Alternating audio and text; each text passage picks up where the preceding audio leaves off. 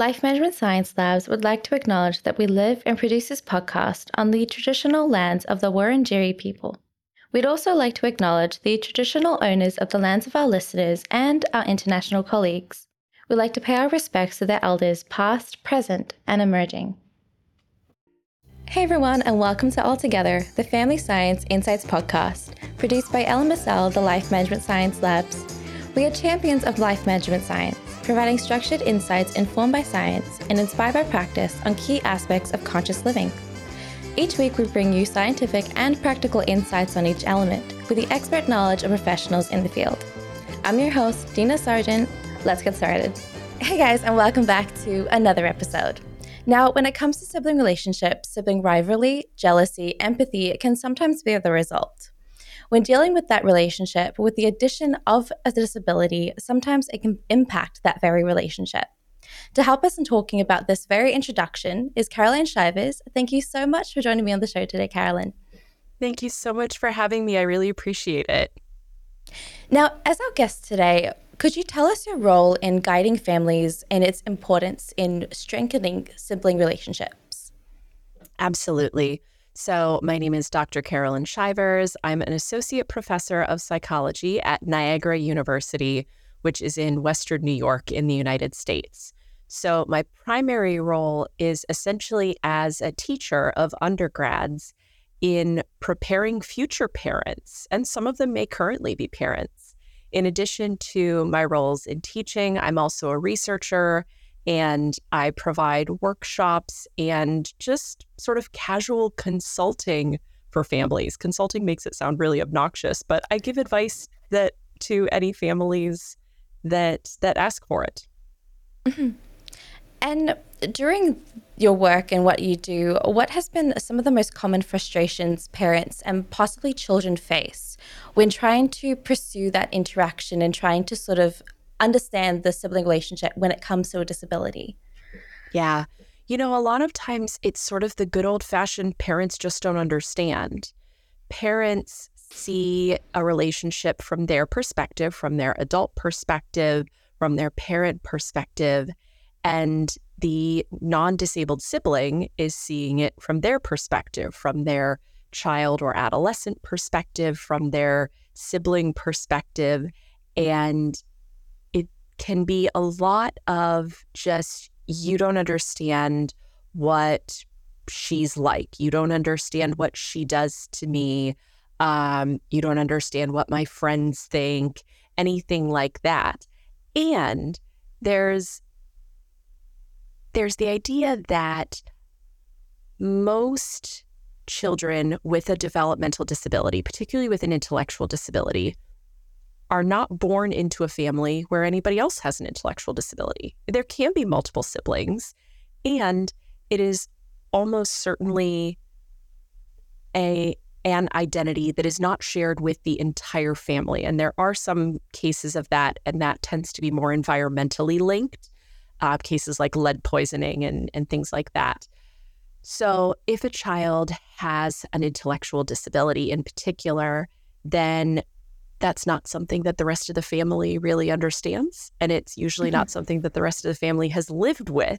So, mm-hmm. you're trying to manage a relationship where one person in that relationship truly does have a unique perspective. Everybody has their own perspective. But for the sibling with an intellectual disability, they can think, you know, literally nobody understands them. Nobody knows what it is like to be a sibling with an intellectual disability. Mm-hmm. No, that does seem like such a a conflict of so many different situations when it comes to either one of the family members feeling like they feel left out or missed out on certain activities when it comes to family situations or gatherings that they can't really bring themselves to be a part of. So that definitely does seem like such a great introduction into our topic today. But before we even dive into it even further, I would love to get to know some of your recommendations as well as some of your interests by playing our show's favorite game, a favorite little icebreaker. Now, to start off with, what is the most recent book that you've read? I was actually really excited for this question because I just finished a book called The House on the Cerulean Sea. Mm-hmm. And I can't remember the name of the author off the top of my head, but it is about a society where magical children exist, except they're isolated and they're put into orphanages because people are afraid of them.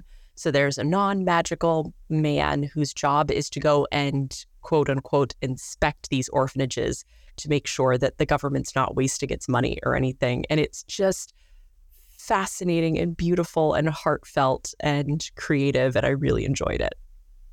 No, that sound that actually does sound really interesting. I say that sounds interesting quite a lot as a catchphrase on my show, but um, that actually really does sound like a book that I would want to read. So I'm going to make a note of that because it sounds very interesting to me. We need to play a shot. To, oh, so, so, right. No, that's okay. it it speaks to kind of the themes that we're going to talk about, like children who are different in ways that sort of just society thinks they're different and then society thinks they're somehow worse or more dangerous or weirder and it just it was so beautiful and relevant and I really liked it. Oh, it's a perfect read then at the perfect time. now, how about a movie that you would recommend to our viewers today? I have to go old school with this. My favorite movie of all time is The Princess Bride. It is, you know, comedy mm-hmm. and and drama. It's it is my go-to movie. Just loved it. Yeah, no, I would rec- I think we watch that every season change, every holiday that we feel like we need to have a little bit of a family family moment. That's exactly what we watch all the time. So I I can definitely see all the adventure and the romance and the love story that's sort of within it is very very fitting as what's missing out in today's society and what we need a little bit more of. So, yes, yes, it's a great sort of escapist antidote. Yes, exactly. Now, do you have a podcast that has really stood out to you within the last couple of weeks or so? So, do you want like a podcast episode or a, just a whole podcast? It could be a podcast show. It could be an episode that you really, it could be anything. So you take that how, however you want. yeah. So my current favorite podcast is called Maintenance Phase.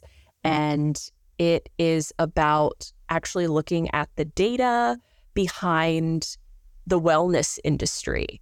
So, mm-hmm. looking at different diets and different products and the way we, mostly we in the United States, collect data about nutrition and health. And a basic summary of the show is that our data are terrible. And we end up jumping to these conclusions that are really ostracizing for people at best and really dangerous for people at worst. But what I love about it is they talk about actual data so much they um, they they really get into things like sample size and power and how things are measured, and they they refer to each other, the two hosts, as methodology queens. And one of my grad students bought me a sweatshirt from their their merch shop that said methodology queen, and it I love it. It made me very happy it's always good when someone really recognizes how much you love a show or a film or anything like that because it, it, definitely shows when someone buys you a merch merchandise regarding that. yes. Now, going on to the next question, do you have a person that you find yourself looking up to either in your personal life or your professional life? I have so many people that I look up to. The the obvious answer is my mom and we'll talk more about her later. She is one of five siblings, and her youngest her youngest brother has Down syndrome. So I grew up watching siblings of people with developmental disabilities, and she's just she never stops trying. You know, she always wants to learn and do better, and that includes with herself. You know, she she's actually retiring in a week, literally a week from today is her retirement day. And then she and my stepdad are going to Italy for two weeks to, you know, travel and celebrate their retirement. And I, I just love that for her. I'm like, yes, good job, mom. I want to be you when I grow up. No, that sounds like the best way to celebrate a retirement, doing a whole Europe trip as the yes. sort of beginning of everything else. Completely agree. Now, during your academic pursuit, has there been one course that has really stuck out to you that you still sort of reference today? I reference, interestingly, a lot of examples from the personality psychology class that I took as an undergrad. I had so many great psych classes in undergrad and in grad school. So, in the United States, grad school is master's, PhD, can also be law school, med school, just anything beyond the undergraduate. Mm-hmm. And the the professor was so sweet and she sort of had this really soft little voice, but she just had really interesting examples in how she got us to think about things. And I, I try to use her examples and then introducing them is always really funny. So, my professor, when I was an undergrad, was actually talking about her husband who was from France. And it's I'm like, no, I swear it's a really good example. Maybe a few degrees too far removed now. No, that sounds really cool. I always love when I always love asking that question because I hear amazing stories when it comes to every guest in one course that they still can't seem to get out of their head and still trying to be similar to that lecture or try to enthuse people the way that they got enthused as well. So it's always great asking that question. I never get tired of asking it. I think all the, I don't want to say all the best professors, but professors who really enjoy our jobs, we learned from so many amazing professors that we had throughout mm-hmm. our academic careers. Yeah, no, I agree. I agree. I um I still really reference my seventh grade teacher back in primary school a lot of the time when it comes to the way that she uh, taught me taught me division. She used an orange and sort of just drew lines around how to divide each of the orange each of the parts of the orange to sort of remember how to do division. So I'll never forget about how she literally brought an orange and used that to teach us. That's awesome. That's a great teacher, bringing props, thinking outside the box. I love that. Yeah, no, exactly. I know. I love that as well. So, thank you so much for sharing some of your interests and some of your recommendations. Um, to ask the first question, I know that everyone has a very different definition as to what family is and how they would sort of use family and the ways that they would describe a family. So, what would your definition to a family be? So, my definition of family is a collection of people who are mutually there for each other in the best way they can be. And they choose to do that. Mm-hmm. So that may or may not be biological, that may or may not be even legal.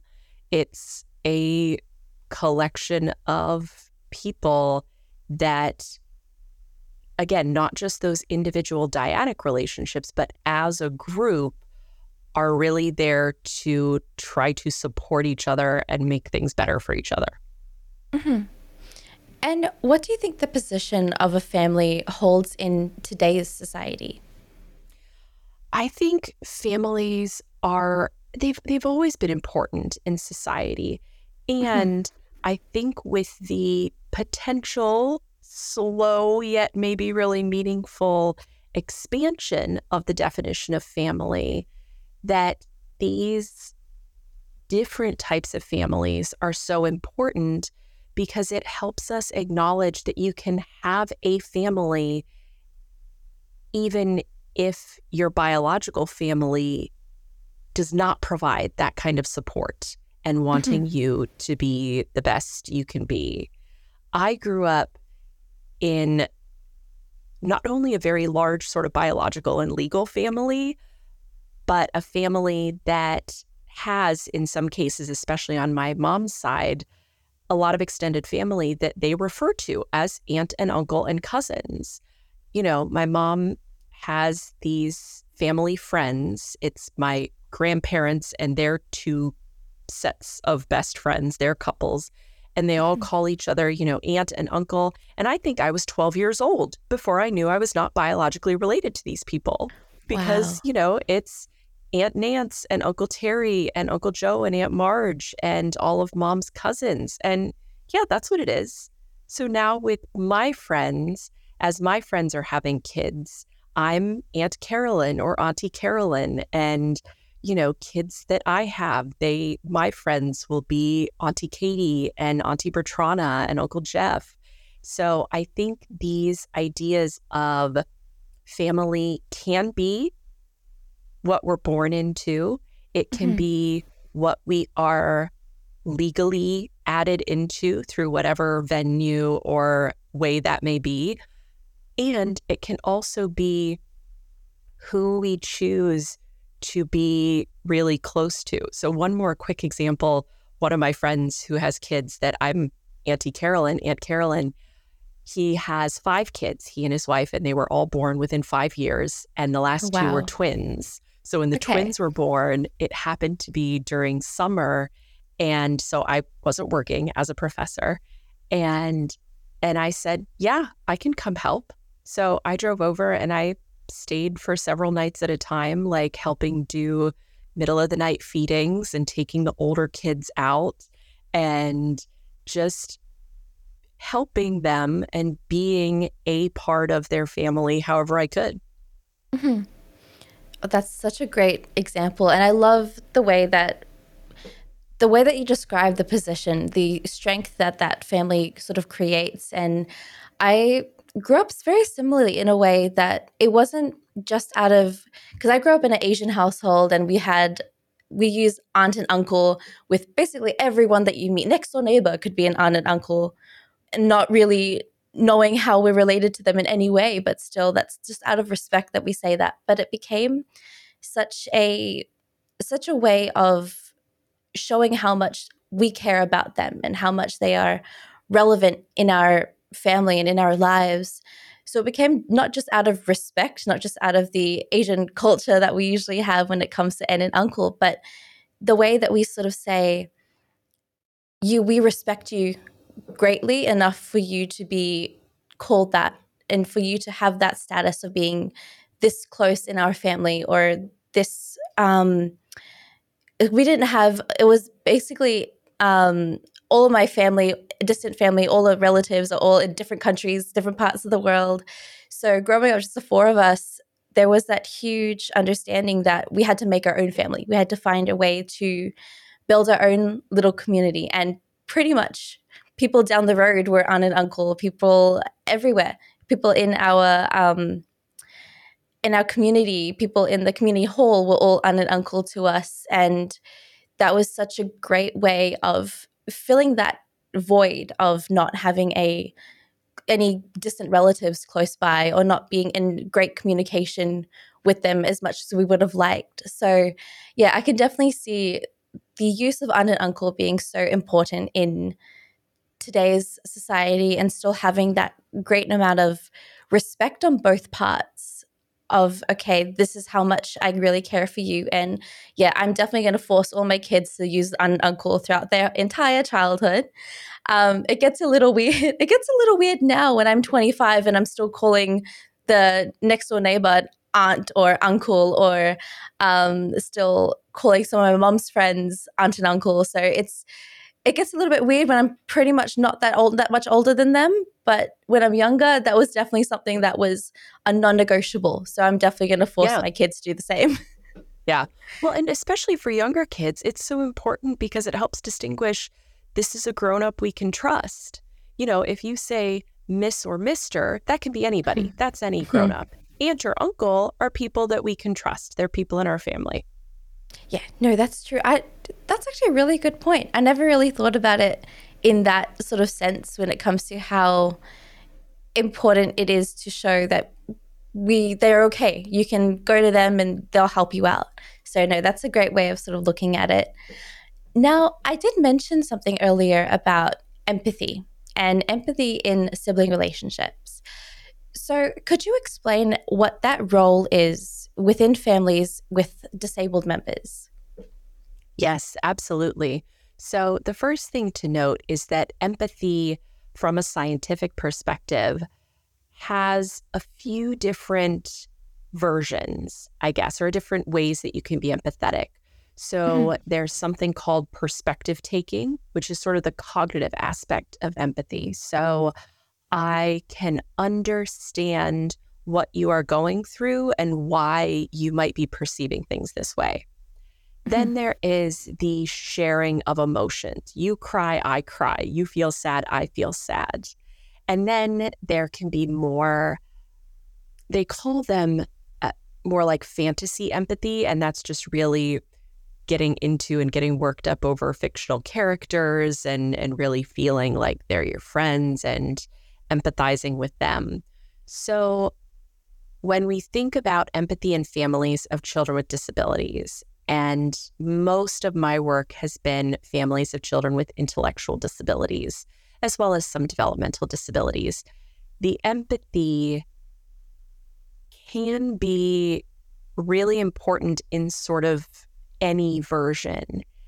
And the perspective taking can be maybe a little more important, but also a little more encourageable like it's really hard to get people to be sad with other mm-hmm. people. Mm-hmm. Like, look, that person is sad. You need to be sad. It just, it's not as teachable. But the mm-hmm. perspective mm-hmm. taking, we can listen, we can talk, we can describe, and we can practice that.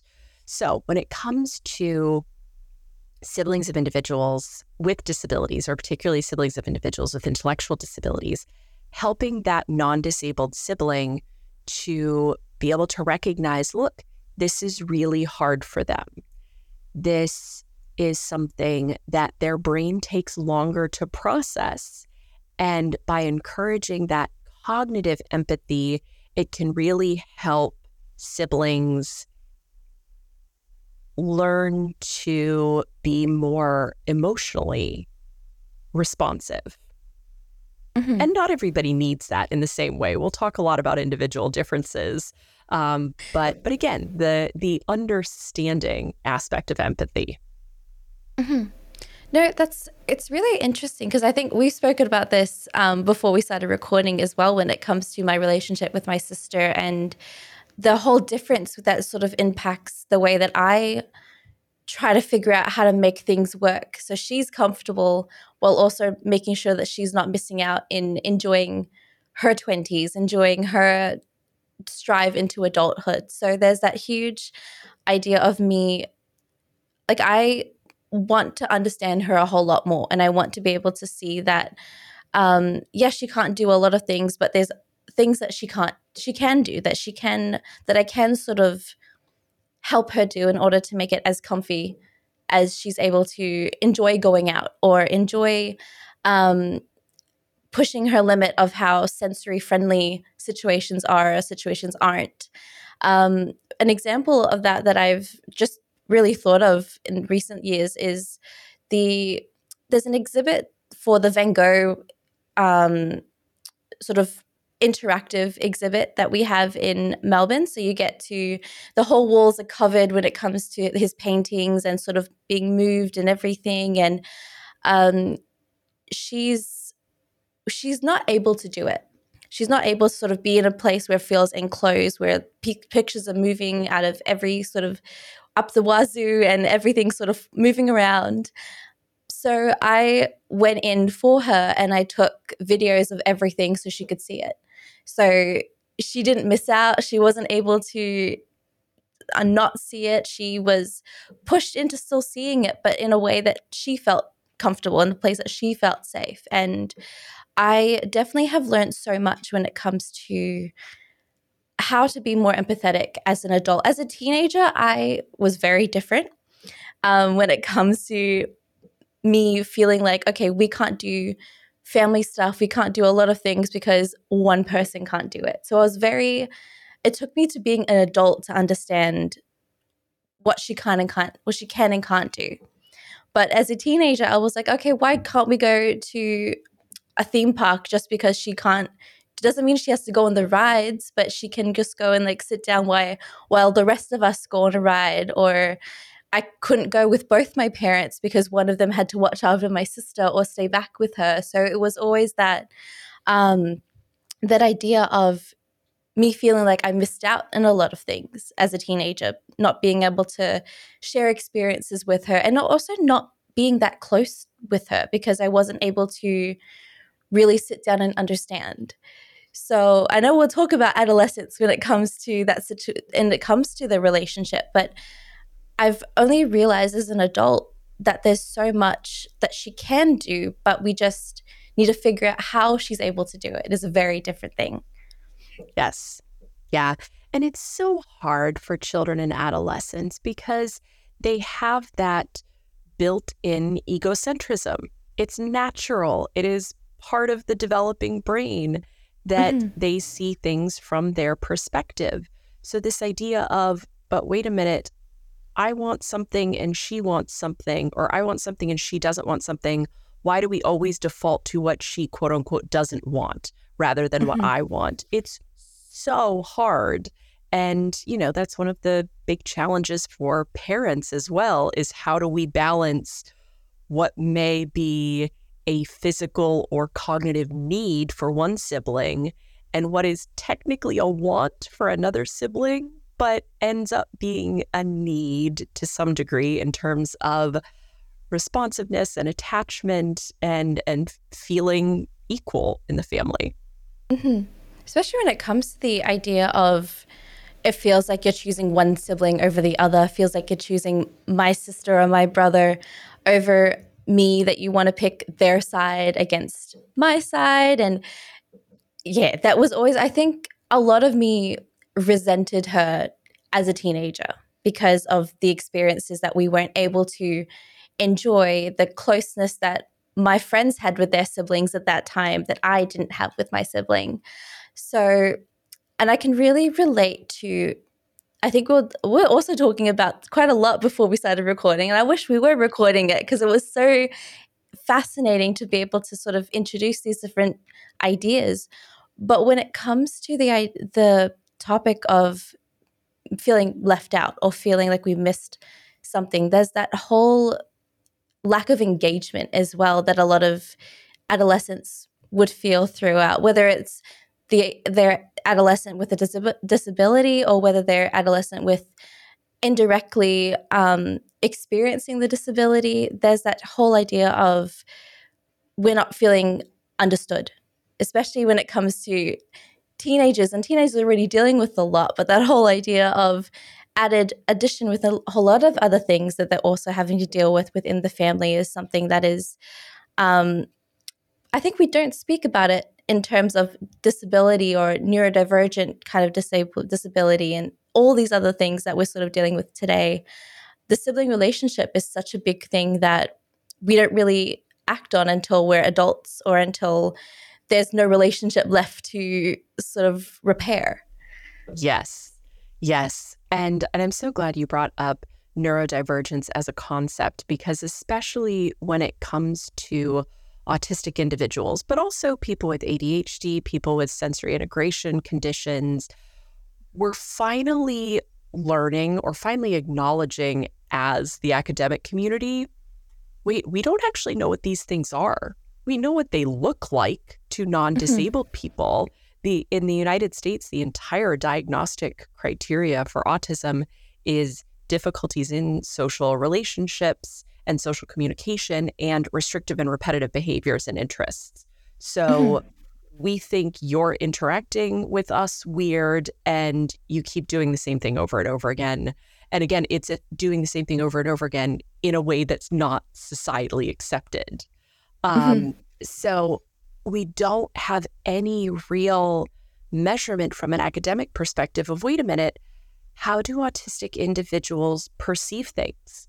how do their minds work? How are they interacting with and interfacing with the world, not only socially, but genuinely? How are they perceiving information? What is the world like for them to experience? Now, autistic people have been trying to tell us this for decades, and academia has not listened. So we're finally just, you know, academics and researchers at various places around the world are like, you know, we should learn more about this. So, how does that get back to empathy and the sibling relationship? This idea of trying to encourage empathy and encourage this perspective taking in siblings, it's almost extra difficult for neurodivergent people because we don't know their perspective. We know what their experience looks like to us, which is, mm-hmm. oh, they are having a meltdown because there's sensory overload. Okay, but we actually don't know what that sensory overload feels like or how long it's been going on or what the specific combination of sensations is that causes that overload. So, in that way, this empathy and perspective taking can be really difficult to model and to encourage because we don't know what that perspective is. Yeah, no, that's very true. And I think we sort of we lack a lot of information because a lot of the people who like you said autism people with autism have been telling us for years that this is what we're going through. This is what sensory overload is supposed it does feel like or this is what this is the changes that you have to make in society to sort of accommodate for sensory overload like in concerts for people who still don't want to feel like they're missing out in a concert. But when you're kids a lot of parents still lack that information or lack that um, support to be able to really acknowledge the fact that this is what they're dealing with and this is the experience that they're having. So, when it comes to the family experience and the family sort of relationships, how can we encourage empathy within adolescents and within that sibling relationship to make sure that they're both sort of feeling heard and they're both feeling seen? Yeah. One of the best ways to teach anything to children and adolescents is to model it, to really mm-hmm. show, look, we are doing this.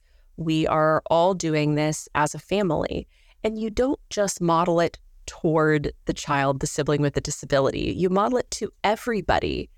Mm-hmm. Hey, I recognize that you had a really hard day today. How you doing? How can I support you? Um, oh, I recognize that y- what you heard from what I said is really hurtful. And I'm so sorry. I did not mean to hurt you. You know, modeling that with everybody. Now, perhaps especially for the child with a disability, for the sibling with a disability, the parents might need, especially early on, to be a little bit more vocal and demonstrative about that empathy. So, mm-hmm. okay, mm-hmm. this is really hard for her. Oh, look, she really likes this. This is making her really happy. And and then maybe work on problem solving together. Okay, so she really likes this, but the sound that she's making is really interrupting your homework. What are some ways that we can problem solve this so that nobody is being hurt and everybody's getting what they need. And mm-hmm. finally, just acknowledging yes, depending on the type of disability that your sibling has, they are going to need more. They are going to need more attention. They are going to need more of mom and dad's attention, more time, things like that. And then as children get older, we can maybe explain this is because society isn't set up for disabled people. We don't have systems that include people with disabilities the way we include non disabled people. So, because of all of those barriers and those challenges to full participation, your sibling needs a little more personal attention and time and effort from us. Mm-hmm. Not for young kids, though. Young kids still struggle to understand systems. Grown people struggle to understand systems. Who am I kidding? Yeah, yeah. There's there's no comparison when it comes to that. but I think especially when it's sort of dealing with, um, I think we were talking about the extent of the disability as well. The some disabilities who are nonverbal as well, who aren't able to sort of express how they're feeling in a in a typical sense whereas like they sort of say this is how i'm feeling they're sort of having to exert how they're feeling in a different way or um, express a little bit more vibrantly instance. So when it comes to those relationships i i've had a family member who is or who is autistic who is nonverbal who is not um not as attentive as the other sibling, for example, and they usually have to end up forcing them together in the same room in order to sort of help that, which did strain their relationship as an adult when it made both of them resent each other, would have made one sibling resent that sibling to the extent where they don't really want to be able to stay in the same room because it's inconvenient or because it's so when it comes to that, I think going back to empathy as well, sometimes forced empathy is not something that we we can we can't force a child, force a teenager to sort of understand. So how would you sort of try to do it in a way that's not that's not also feeling like that is forcing a friendship or forcing some kind of relationship to happen. Yes. Oh my goodness. As you were telling that story, I was like, no, don't force, don't force them in a room together. That's a terrible idea. Not that, of course, they had the best intentions. Um, and in those cases, you you try to do things as a family as much as possible, even if that's eating dinner in the same room, because you know, for some people with disabilities, eating at the table might not be possible every day. Maybe depending on the temperature of the food or just what kind of feeling they're having or what their body is doing, they need to sit in a soft chair over in the corner. Okay. Mm-hmm. But they are still part of the family, they are still together. Um, and then as you are encouraging those activities.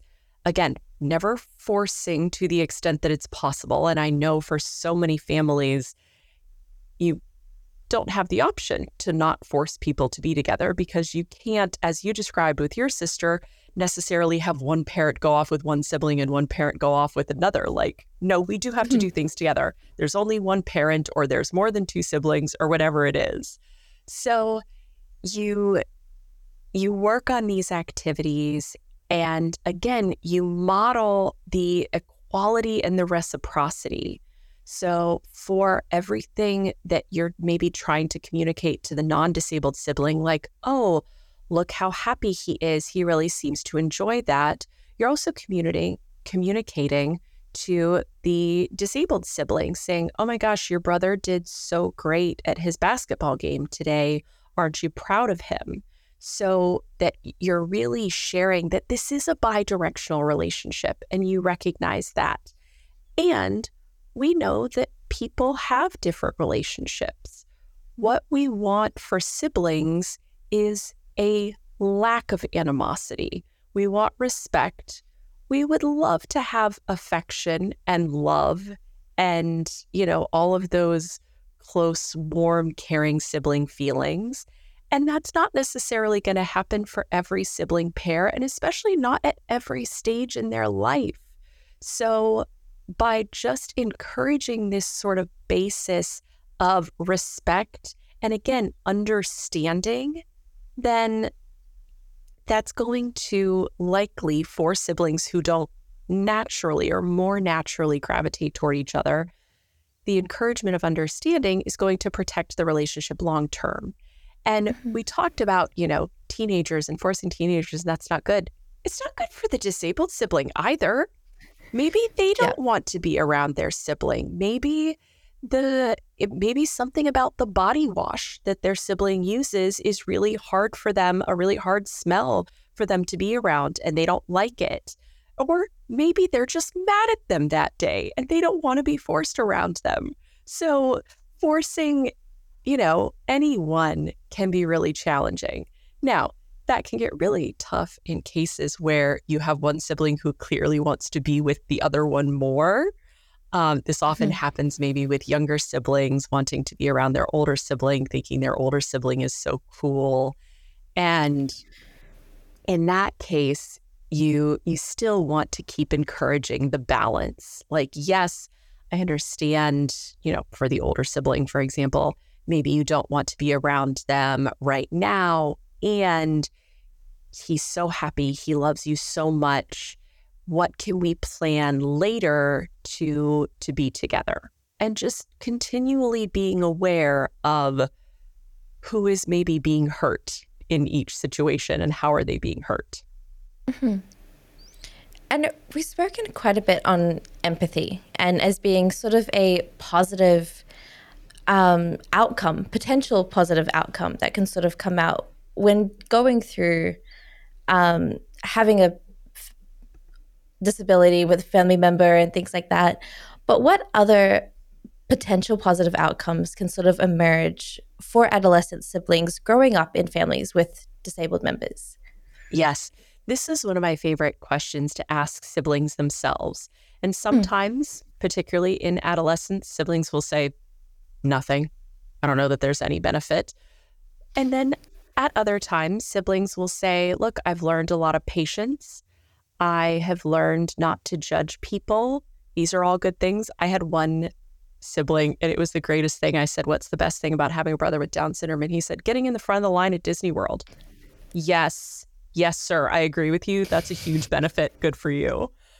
Uh, but in terms of, you know, sort of life lessons that they learn, this learning to understand and perhaps have more of a respect for the breadth of human experience is something that I think all of us could benefit from.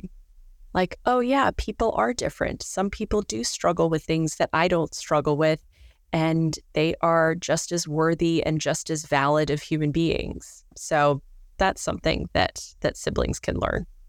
Hmm. So a lot of emotional intelligence can be is a potential result and sort potential, of potential, yes. Yeah. Depending on how far we go with it, whether it's forced or whether it comes naturally.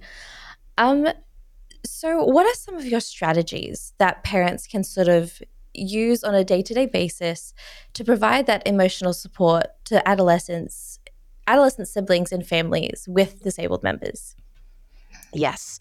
So, one of the first steps in sort of any adolescent parent relationship is figuring out how they like to communicate. What is their style of communication? Mm-hmm. So, for some people, it might not be face to face. Like, okay, this is really hard for me to say. This is really embarrassing, whatever it may be. I want to write it down. I want to mm-hmm. text you. Maybe we text each other from different rooms. Maybe we text each other in the same room. For others, maybe they really need that proximity. They they like, you know, resting their head on on mom or dad's shoulder. They like hugs, things like that. So finding what that preferred style of communication is, is really going to help you then have these more difficult conversations to be able to sit down or text each other from different rooms and say, you know, how you treated your sister today is not okay. Let's talk about what led to you doing that. And mm-hmm. then hopefully you can learn and again get the perspective modeling the perspective taking with the parent and the non-disabled sibling and and trying to understand and problem solve and find ways to not be in those situations in the future now mm-hmm. i said that all in like 30 seconds like it's really easy to do it's not this mm-hmm. takes so much time and and so much practice and the parents are going to get frustrated and the kids are going to get frustrated both disabled and non-disabled siblings and that's okay. That's going to happen.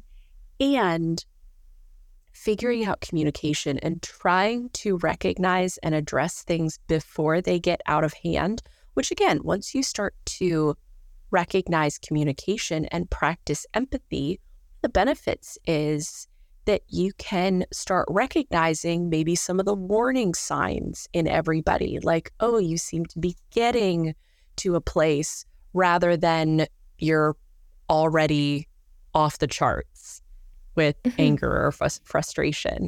So, trying to, as parents, model empathy, but model empathy in a way that your goal really is understanding you want to try to understand so that you can work with everyone's perspective and acknowledge that it's just not going to work sometimes. People are going to mm-hmm. have bad days. Again, maybe for a length of time, a few months, a few years, your children are not going to be that close to each other as siblings, and that's okay. I have eight brothers and sisters, and my sort of level of closeness with each of them is different at any given time. You know, sometimes I'm just really deep in conversation with one sibling and turn around and realize that I haven't talked to another sibling in a few weeks. Other times, you know, I'll be with a sibling in person and be like, yeah, this is great. Why don't we do this more often? Well, because we live in different states and we're all adults. And so yeah. it, these these relationships are going to change and they're going to look different from time to time. Mm-hmm. And I think when it comes to I mean, going back to that whole idea, the whole conversation we're having about forced relationships and compared to having it letting having it naturally, there's that huge difference as like from my relationship with my sister as growing up compared to what we have now where we're where I'm probably emotionally attached to her a little bit more now than than I was as a teenager where I'm the first person that I want to tell when I something good happens or when I'm going through something she's the first person that I want there and I want to tell her. But as a teenager, there's that whole idea of, like you said, that the whole idea of the egoistic side that sort of naturally comes up where we're just so focused on what we want. We're so focused on how we sort of go through things rather than thinking about how they're also going through things. But when going through with relationships later on, I've learned to take my time with it. And I've learned to, okay, we're not always going to get along, but doesn't mean that we're always going to fight. Yes, exactly. So there's that difference that we have now. Yes. And there may be times in the future as your individual lives develop that you have less time and energy to devote to your sister because you're going to be devoting it to your kids or you know your spouse or someone else and that's okay too so maybe you won't physically have the time to go into the Van Gogh visit exhibit and take videos for her. But that doesn't mean that you care less. It doesn't mean that, you know, your whole relationship has blown up and it's never going to be the same. It's just, look, this is the stage of life that we're in right now, and things are going to be uh, a little more difficult. Mm-hmm. So, going into how parents can sort of be a part of the joining two siblings together and sort of helping that relationship. How can they promote a healthy sibling relationship between the disabled child and the adolescent sibling? Yeah. So that's such an interesting question because it's going to look different for every pair of siblings. Mm-hmm. We were mm-hmm. talking a little bit earlier again about this idea of type of disability, uh, potential level of needs for a given sibling. So if a, a child has cerebral palsy and communicates nonverbally and uses a wheelchair and just needs a lot of sort of physical support, the relationship between that sibling and a non disabled sibling is going to look very different than the relationship of a non disabled sibling and a sibling with Down syndrome who does communicate verbally and does move around and, you know, maybe just processes things a little more slowly cognitively and maybe has slightly less flexibility. Although I say that, and my mom's brother is incredibly flexible. He'll bring his legs up and just cross them. And he likes to sit like that. So that was true consciousness. Um, so less flexible wasn't a good example necessarily. Um, and then that's going to look different, like you said, uh, from a non disabled sibling and a sibling with perhaps a psychiatric disability or who is otherwise neurodivergent, maybe autistic, but without an intellectual disability or who has ADHD, because then there can be the idea of, but wait a minute, you do understand, you are able to speak so why is this thing happening now? Why don't you understand X, Y, and Z when you're so good at A, B, and C? Mm-hmm. So with how parents encourage things, it's going to look different. So if we start with perhaps the example of a sibling with a disability that has a lot of support needs that society deems extreme. And I always try to say it this way because we all have needs. We all have needs. Something goes wrong in my house, and I've got my stepdad on the phone because I don't know how to fix it. Uh, that is mm-hmm. a need of mine. So why these this idea of if someone needs help bathing or dressing, that's somehow a special need or an extensive need? Like why? Who says? Um, so anyway, this um, this hypothetical sibling with a lot of personal care needs. In that case, it's going to look less egalitarian, and that's actually a phrase from a research paper um, that some some wonderful researchers, I think at University of Wisconsin, did ages ago, which basically means there's there's less equal levels of give and take. It's going to be maybe a lot more giving from the non-disabled sibling and less less functionally equal reciprocity. Okay. Mm-hmm. That sibling, the the sibling with a disability is unlikely to hold job hold a job. Not impossible, but people with disabilities have the highest rates of unemployment. Society does not like to give disabled people jobs. So maybe they're not paying for things. If they communicate non-verbally, maybe they're not giving advice or things like that. But maybe they give really good hugs. Maybe they are great listeners because they don't interrupt and they they are really good at demonstrating their own empathy and and you know ability to listen to their sibling so what parents can do to support that is recognize the difference and work with both siblings in this dyad to try to discover what do we want what does each of us enjoy separately and together and how much do do we want to be together? Um, a lot of cases there might be shared activities. So for my uncle who does not have a mobility disability, he's he's able to walk, uh, albeit slowly, as he gets a little older. My aunt took him go kart racing the other day. So oh, wow, just those little go karts, and as my uncle sent around the videos, we're all like, why did we not think of this before? This is a great idea. So it, you know, finding activities like that. Now, for the the sort of next hypothetical dyad of a sibling who does communicate verbally or perhaps partially verbally and has an intellectual disability, there's again, there's going to be that realization, helping siblings reach that realization that okay, maybe we want different things. And especially for the non disabled sibling, helping them realize, like, look, she may not always understand that you maybe don't want to be with her right now, or maybe can't be with her right now. That's something that her brain has a harder time processing. So, encouraging patience and as parents, helping set and enforce those boundaries. So, we talked about not forcing relationships, but mm-hmm. helping mm-hmm. to maintain the siblings' boundaries is going to be really important because then the sibling, the non disabled sibling, doesn't always have to be the bad guy in saying, no, you can't be in here right now, go away, because that's also not helpful for the sibling relationship. Now, for this last hypothetical pairing, we're looking at siblings, two siblings, neither of whom have an intellectual disability, but one of whom has some variation of neurodivergence, be that a psychiatric disability, ADHD, autism, something like that. And for that pairing, we're really working on, as parents, encouraging that perspective taking. Like, what does this look like?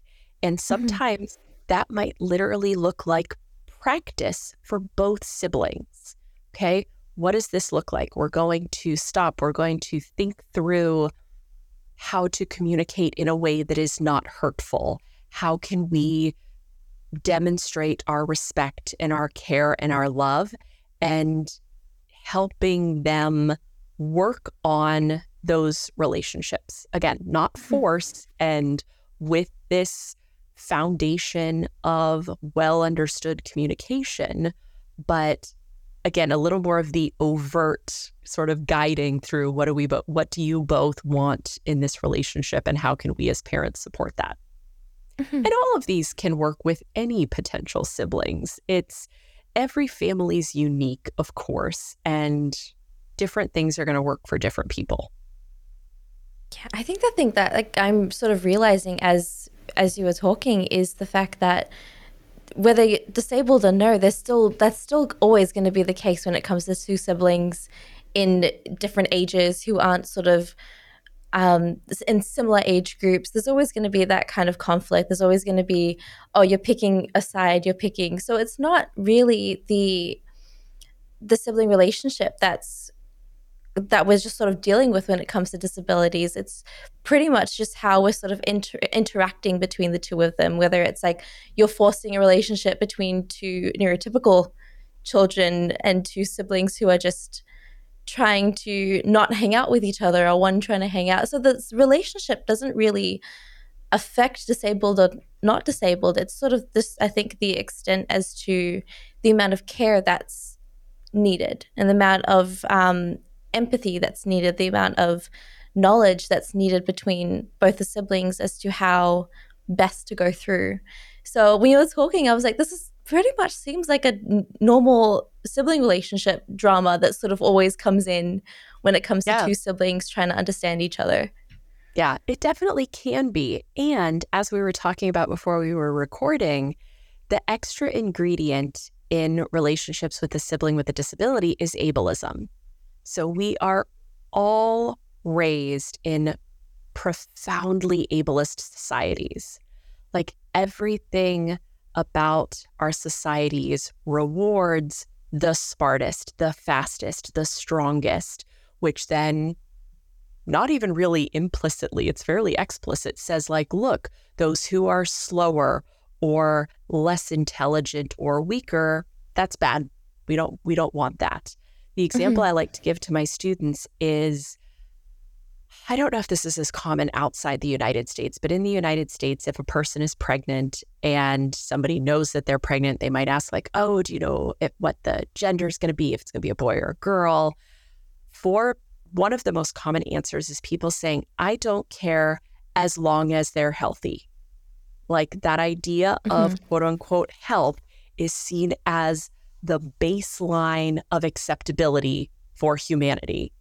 And mm-hmm. For most of us, we are taught to see disability as the opposite of health, which it is not. That is built into ableism. So when non disabled siblings have a sibling with a disability, they are still getting all of these messages from society that being disabled is bad, we do not want to be disabled. So, therefore, disabled people are to be pitied or are to be shunned, just mm-hmm. any number of not included outcomes. Mm-hmm. So, yes, you want to encourage these things, these close relationships and this perspective taking as a parent. And first of all, the parents have to recognize their own ableism and their own exposure to ableism. And you then sort of have to challenge these messages that the siblings and the rest of the family are getting. Mm-hmm. I guess it really comes into play when it when you're sort of talking about, um, oh, I feel bad, or I'm I feel bad. Are you? Is everything okay? The amount of support that's needed is always you're not going to get that when it comes to a, a fully ableist family, but when you are when it's family with with a sibling with a disability, they're always going to be people a lot more empathetic. It's not like a normalized conversation. It's not like a normalized situation enough for it to be. Um, it's always like a people come across and saying, "Oh, how are you going with that? How are you dealing with that?" Rather than. Mm-hmm. And it's the amount of the lingo that we use, the words, the vocabulary that we use really set the tone for how the that family member with this with the disability um, is going to feel, and also yes. sets how everyone else is supposed to feel. Like, how's the adolescent sibling supposed to? Oh, am I supposed to be pitied? Am I supposed to be?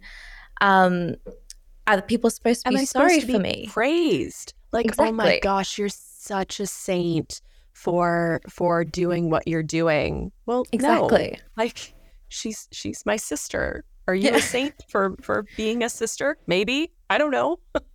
yeah. No, exactly. And that's pretty much how society sets up the adolescent sibling to be able to think the fact that they're supposed to be they're amazing for this to even happen to them or mm-hmm. they're um this is so not normal. This is not something that you typically deal with.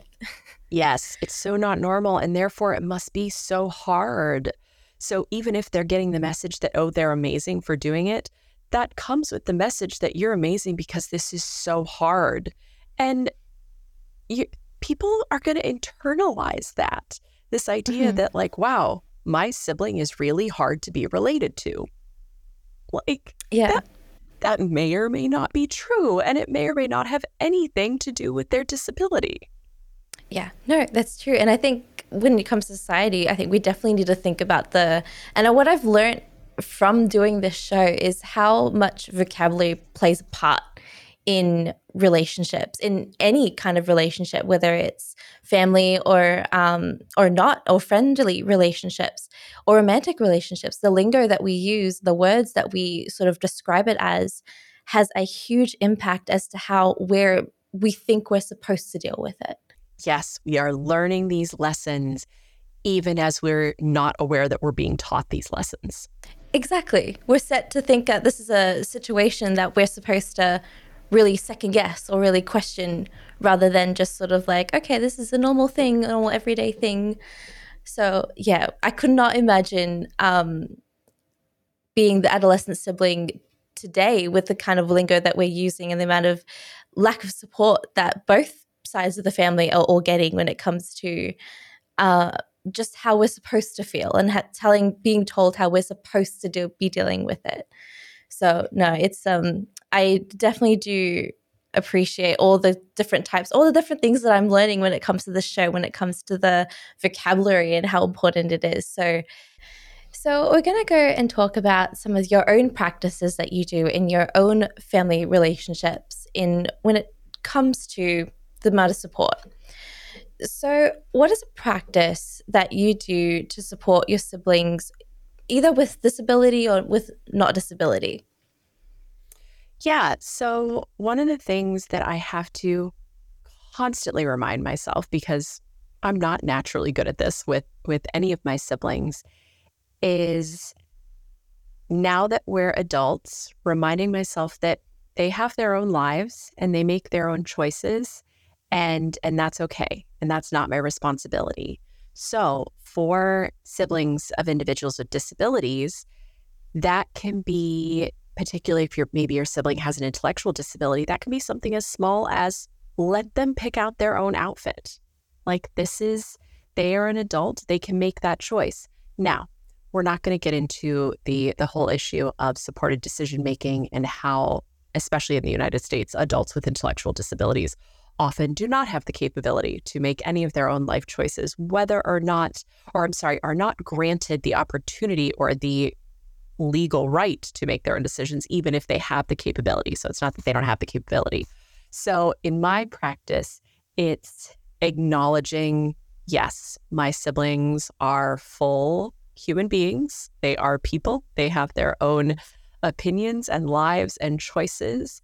And they, that is not for me to fix is the word that comes to mind because that's how I think of it. I'm like, no, I have to fix it. Oh my gosh, if my siblings listen to this, they're being like, yeah, yeah, you you practice that, Carolyn. do you? Is that a thing that you do?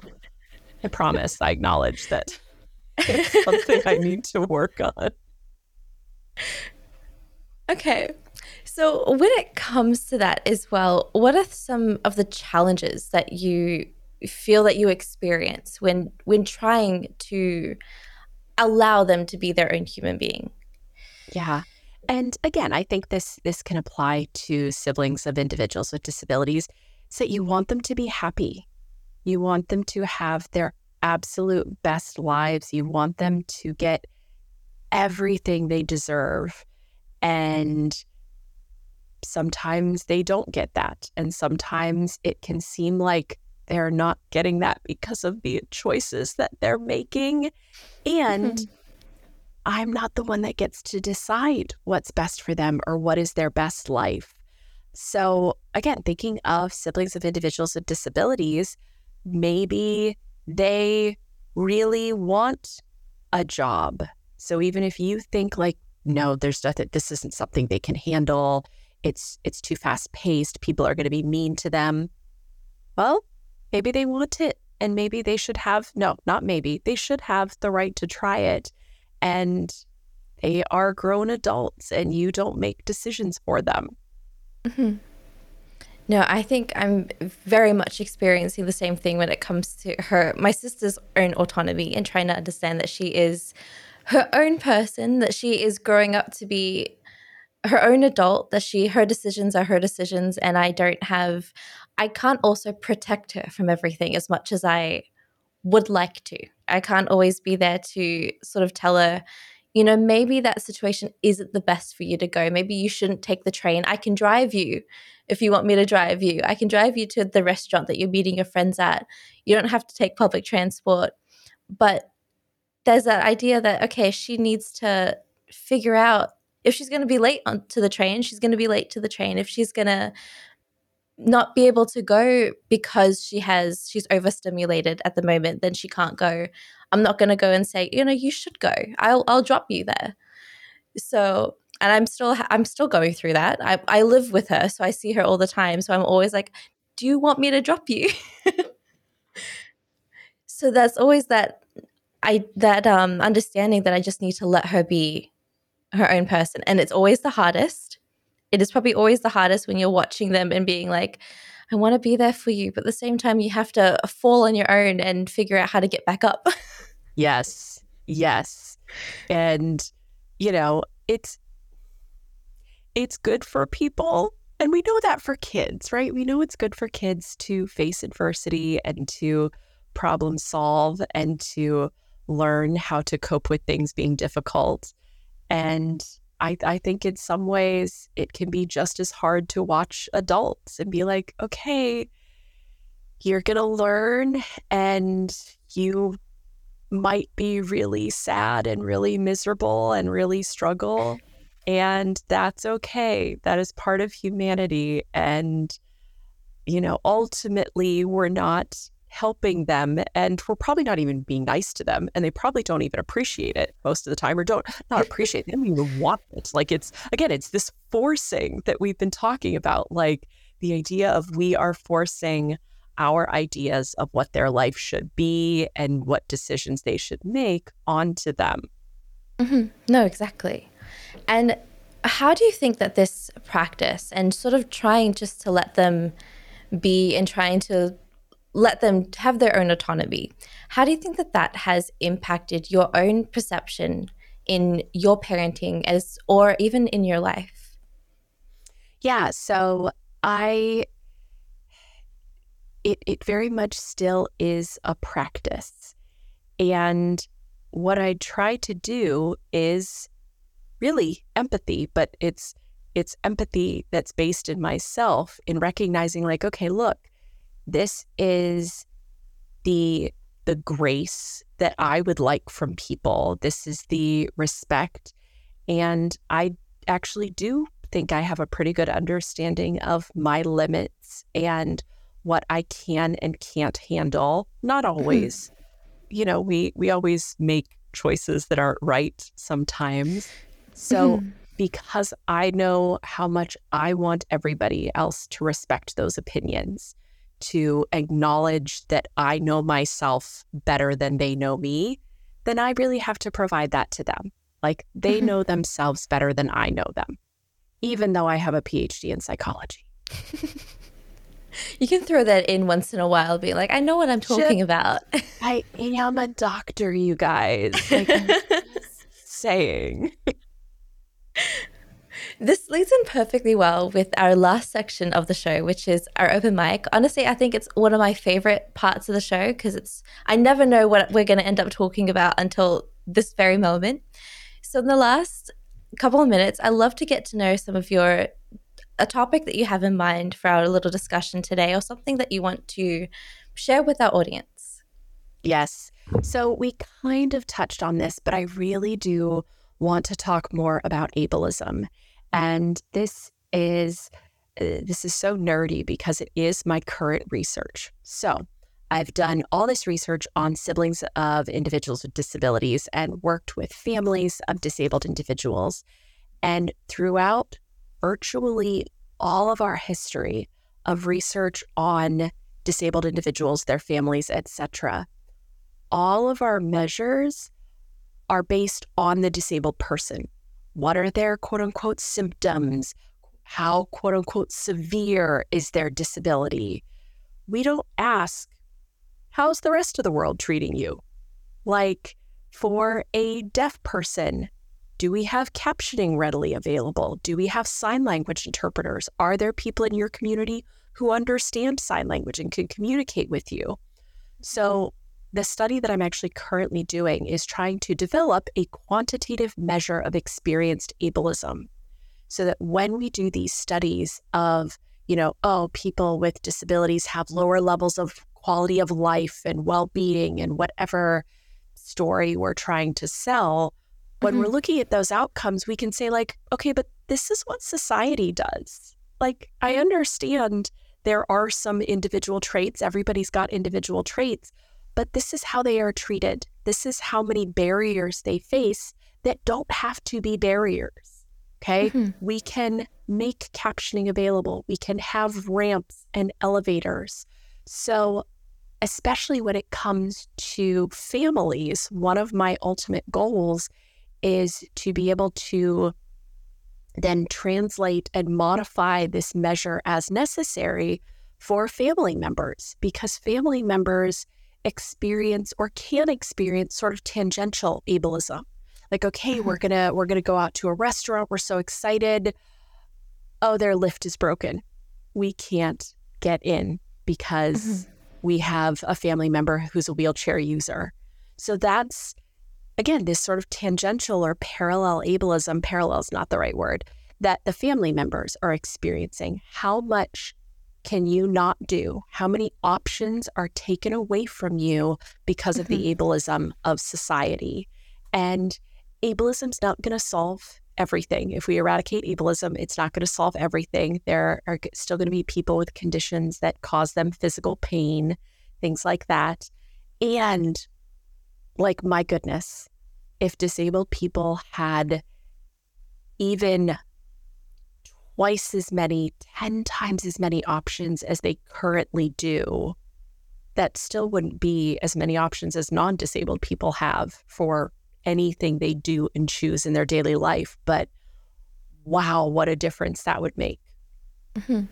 No, that's very true. I, I, one of my favorite additions to um, that I've recently just seen is the addition of a sensory sensory room in concerts where people who can't not just children but adults who can't even handle the the large amount of people that are in a concert they can go in that room and they can sort of just recapture themselves for a little bit or recollect sorry recollect themselves for a little bit and be able to still enjoy an experience that is I mean, if you think about it, it is set up for a lot of an ableist perspective when it comes to a general concert. So the new additions that they're sort of making it where they're making it more appropriate for all different types of people is such a big thing that we're now I think it's sad that we're now dealing with it, but I'm glad that we're also recognizing the the amount of assistance, the amount of changes that needed to be made in order for the rest of the world to be able to feel like they can enjoy something that's not just for a certain group of people. Yeah. And to help non disabled people recognize the existence of disabled people. Like it's this vicious cycle of our, our society's not built for disabled people. So we don't see disabled people in society. So then we think, oh, there's just not that many disabled people. They just, we don't need to make these adjustments. So we continue to create worlds and societies that are ableist. So when we intentionally make these spaces and make these options for disabled people, then we are by proxy demonstrating to the rest of the world that disabled people exist. Mm-hmm. No, that's very true. And that's such a great way for us to, a last little statement for us to wrap up the show, and a last little thing for us to really take away when it comes to how we sort of see our own perspective and see our own sort of empathy when it comes to the rest of the world and how even family members as well going through the similar situations that we spoke about. I'm glad that we're sort of talking about their experiences as well and both um, all, all, all ends of the area, whether it's being the parent or the child with the indirect empathy to disability or the child with disability themselves. There's such a there's so many different perspectives that we've spoken about today. So it's I'm so glad that we got to sort of introduce all of them and acknowledge all of them as well. So thank you so much, Carolyn, for joining me on the show today and for talking about this because it's something that I'm really glad we finally got to speak about on a show that is built on family and built on and speaking about family. So I'm thank you so much for joining me. If there is a way if there's a way that audience members would like to get in touch with you to even speak about something, their own experiences, or something that I may not have mentioned, is there a contact information that I can give out to our audience today? Yes, absolutely. So my academic email address is cshivers at niagara.edu. So it's N I A G A R A. There's an extra syllable in there that doesn't get said. Um, and if you search, uh, if you if you Google Carolyn Shivers Niagara, my contact information should come up um, fairly soon. Uh, some of my some of my papers and stuff are on there. I don't I don't think my contact information would be too far down. I don't know the Google algorithm. Um, so yes, I am always happy to hear family stories and to try to offer ideas and strategies that people can try and and yeah, hear what strategies they have that have worked really well that then I can share with other people and have them try. Oh, perfect. I'll definitely have the link down below for easy access for all our audience, just because it's something that does need to be promoted a whole lot more. So, thank you guys so much for listening. I'll see you all in the next episode. You've been listening to All Together, the Family Science Insights podcast produced by the Family Science Labs, a division of LMSL, the Life Management Science Labs. More episodes are available from 10 life management perspectives and can be found by searching LMSL on Apple Podcasts, Google Podcasts, Spotify, and other podcasting apps available on your devices. If you enjoyed this episode, please consider rating our show, sharing it, and subscribing to our channel, as it helps other people find it so that we can grow and bring you more quality resources. More of our work can be found on our website at fa.lmsl.net, where you can join our movement. I'm Dina Sargent. Thanks for tuning in.